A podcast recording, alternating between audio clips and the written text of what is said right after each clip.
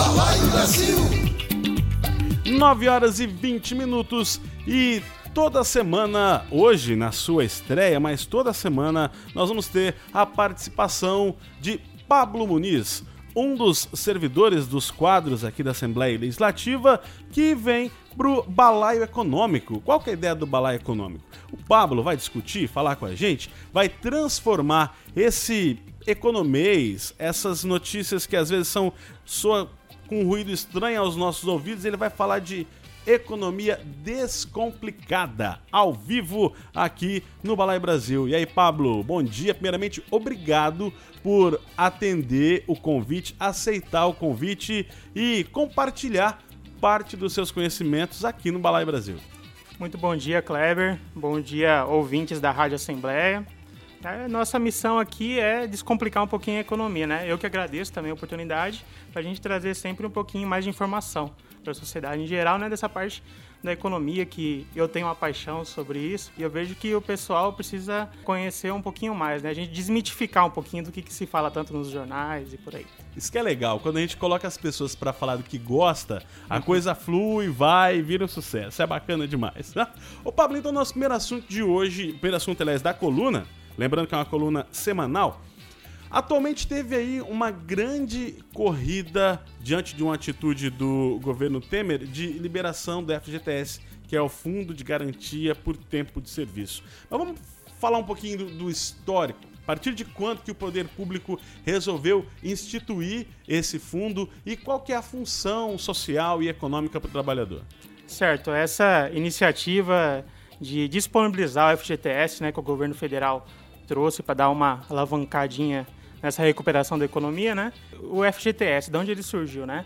Antes, no início do século XX, ali na época da industrialização e urbanização do Brasil, tinha um, um, certo problema social, né? Porque não existia a questão da previdência, né? Como que eu vou cuidar desses servidores que em algum momento vai estar desempregado?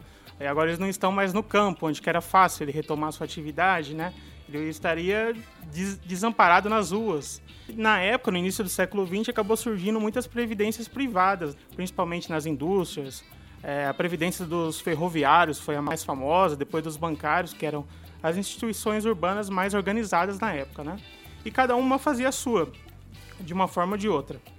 Depois, no governo de Getúlio Vargas, com a consolidação das leis trabalhistas, a CLT, acabou que surgiu a questão da estabilidade do decênio e já era um pouquinho do início da ideia do FGTS. Que... Descendo o que, que era? Cada 10 anos o trabalhador tinha algum direito? Ele alcançava a estabilidade naquela, nas leis daquela época, uhum. né? E se ele fosse demitido, ele ganharia um salário por cada ano trabalhado e a partir de 10 anos viraria dois salários para cada ano trabalhado. Uhum. É para incentivar a não demissão mesmo, né? Uhum. Isso vigorou durante bastante tempo. Ficou até a estabilização do INSS, né, que foi com com a CF de 88, Constituição Federal. Mas qual era a ideia? Né? A ideia era basicamente essa: criar uma obrigação de que a própria empresa pagasse um pedaço do salário, como se fosse um fundo de emergência mesmo. Quando ele precisasse, por exemplo, numa questão de demissão, estaria disponível, porque no Brasil nem até hoje a gente não existe a cultura da, da poupança, né? A gente geralmente gasta tudo e não guarda nada. Que poupança não é só a cardeneta de poupança. A cardeneta de poupança é só o meio. A poupança em si é você não gastar um pouco do que você ganha. Qual que é o ideal para poder poupar do nosso salário para poder ter uma, uma segurança financeira razoável? Aí, essa parte a gente vai guardar para um próximo programa específico programa. só sobre quanto que você deve poupar, né? Que é uma, uma sugestão que eu vou fazer, uhum. né? Que a gente tem que é, discutir melhor essa parte sobre essa ideia de obrigar as empresas a fazer esse fundo de garantia. Tem críticas a favor e críticas contrárias, né? As críticas a favor, né? Ela diz que é, é um direito que o trabalhador recebeu, né? Se não fosse esse fundo de garantia, que é obrigatório das empresas, não necessariamente esse salário seria repassado aos trabalhadores, né? Uhum. Que a gente não vive hoje o que a gente fala na economia da livre mobilidade de informações. Você não sabe exatamente até que ponto que o seu é, patrão poderia te pagar. É uma questão de negociação. Então, se sair o FGTS, você não tem a certeza que esse valor viraria salário, que é o que as críticas contra falam, né? Uhum. Que não deveria ser obrigado nas empresas, que esse dinheiro deveria ser pago ao trabalhador que ele mesmo decidisse. Se ele quer gastar, se ele quer poupar. Qual que é a porcentagem hoje que a empresa que a empresa é 8%, sobre... né? 8%. Em cima do salário do servidor, que ele é, deposita direto na conta na Caixa Econômica, né? Por isso que hoje. Servidor, mas todo, todo, todo trabalhador, né? Iniciativa é, todos os também, né? trabalhadores. Né? Isso, uhum. é. Na verdade, é que como eu sou servidor, eu costumo falar servidor, mas é o trabalhador da o trabalhador rede privada. Em né? geral, uhum. Isso. E qual que é a minha opinião sobre isso, né? Eu acredito sim que por isso que eu falo que é o meio termo, que a questão do desemprego é sim o problema do Estado, né? Porque mesmo que ele não se responsabilize diretamente sobre o desempregado, ele vai ter que se responsabilizar indiretamente. Vamos supor, essa pessoa vai ficar desamparada, daí vai ter que utilizar a saúde pública, uhum. vai ter que utilizar de alguma forma é, de todos os meios de assistência do, do, governo, né? Então, se ele não trabalhar em cima de garantir uma renda mínima para aquele desempregado, ele vai ter que gastar indiretamente. Então, ele tem que atuar. É, pelo menos essa é a minha opinião. A parte que eu faço uma crítica contra é que a gestão hoje é muito passiva. Né? As pessoas têm de, o depósito do FGTS lá, ela não acompanha, muitas vezes ela nem sabe qual que é o saldo que está lá. Inclusive agora, com essa liberação que você vai falar daqui a pouco do, do governo atual, muitas pessoas foram pegas de surpresa porque chegou lá não tinha saldo, né?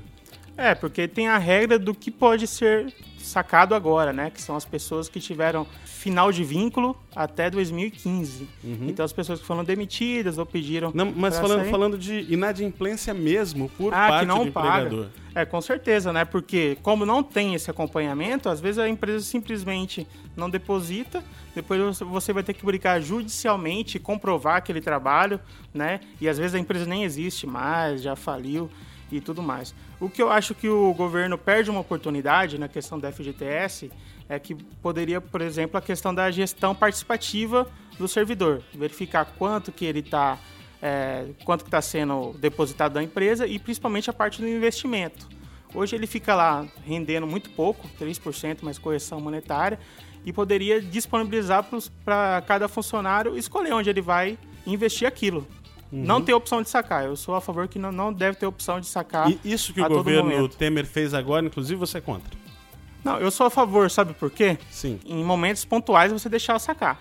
Uhum. Porque hoje o rendimento do FGTS é negativo. Ele rende menos do que a inflação. Então o dinheiro que está lá está perdendo. Então Sim. se você só consumir ele hoje, já é mais do que deixar ele parado lá. Principalmente por essa questão, que você não tem opção de escolha onde investir isso. O governo poderia, por exemplo, dar uma educação financeira para essas pessoas e ensiná-las a pegar esse mesmo valor e colocar no Tesouro Direto. Ou aquelas opções que deram no passado de comprar algumas ações de empresas. Ações, em algum tempo, ações da. Da Vale, da Petrobras. Vale Petrobras, né? É, eles abriram porque são empresas estatais, né? Uhum. Então, foram em momentos pontuais, mas eu acredito que isso poderia ser o tempo inteiro você ter um programa de educação financeira e abrir oportunidades para as pessoas escolherem onde investir, né? Porque seria um momento didático mesmo, onde ela, além de acompanhar o seu saldo, também acompanharia o investimento e o rendimento desse, desse valor que é um, é um ativo, né? É, é algo que ela vai poder contar no futuro. E essa injeção da liberação atual, uma coisa é, atípica, né, que, o, que o governo eh, Temer instituiu, essa liberação do, do FGTS nesse momento, agora no ano de 2017, cumpriu efetivamente a, a função de dar uma injeção na economia, Pablo? É assim, em termos micro de cada é, indivíduo, não é tanto assim, porque a média do saco do FGTS, eu vi uma matéria que é cerca de 500 reais. Então é bem pouco. Né? Uhum. Não dá pra. A pessoa não vai tá, salvar a vida de ninguém, né? O pessoal tá fazendo propaganda de comprar carro, trocar o carro, né? Então, em poucos casos vai acontecer isso. Só que em termos macro, de todo o valor, ele sozinho, só esse valor, se ele entrar na economia e começar a render, ele já vai dar um, uma subida mínima no PIB, né? Que é o que a gente busca hoje, retomar o crescimento. Tá aí a participação do economista Pablo Muniz. Aqui, uma vez por semana, ele vem com o Balai Econômico para fazer esse bate-papo aqui na programação da Rádio Assembleia. Pablo, olha, obrigado, viu, pela parceria, que a gente continue por muito e muito tempo. E você é sempre bem-vindo aqui na nossa programação. Eu que agradeço e muito boa sorte para o Balaio Brasil, que a gente tenha muito sucesso. Valeu, obrigado. Brasil! Agora 9 horas e 30 minutos. Nesse momento, vamos passar a transmitir ao vivo e na íntegra mais uma sessão plenária que acontece no plenário das deliberações René Barbudo.